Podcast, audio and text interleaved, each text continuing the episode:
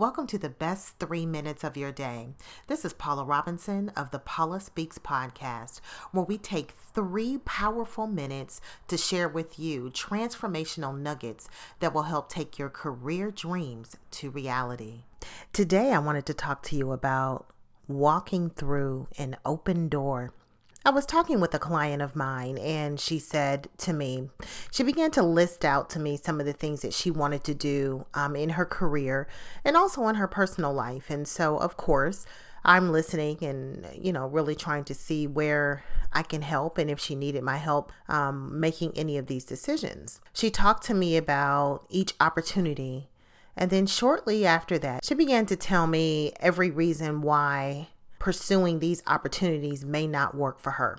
And listen, I am a big supporter of doing a list of pros and cons and so on. But I believe that if you've waited for a certain amount of time to take advantage of an opportunity, and if you are prepared to walk through those doors, then why not?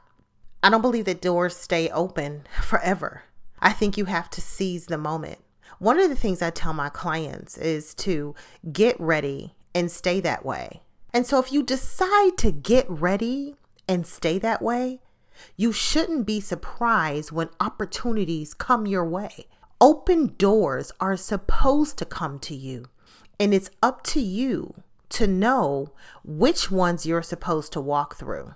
I have to go back sometimes and look at some of the things that I've written um, when it comes to my career dreams and those kinds of things. I am living in my dream. I want to help people with careers, I want to help people with leadership.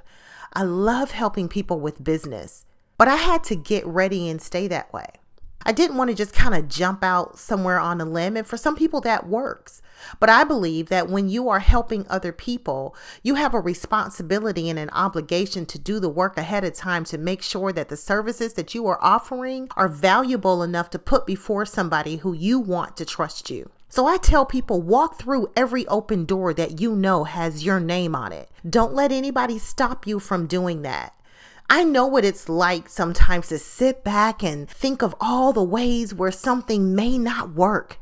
But this is what I also know that there's somebody in this world that is waiting for the exact service that I provide. And I firmly believe that those people will find me. I already know that they have found me. I am so grateful for the success that I've had in my business. That is a gift for me. But guess what? It would never have happened if I did not walk through the open door. So my question for you today is is what doors are open before you? Will you hesitate? Will you run through them? What opportunities are facing you? Whatever those opportunities are, I want you to walk through that open door, grab a hold to those opportunities, and never look back. Thanks for listening.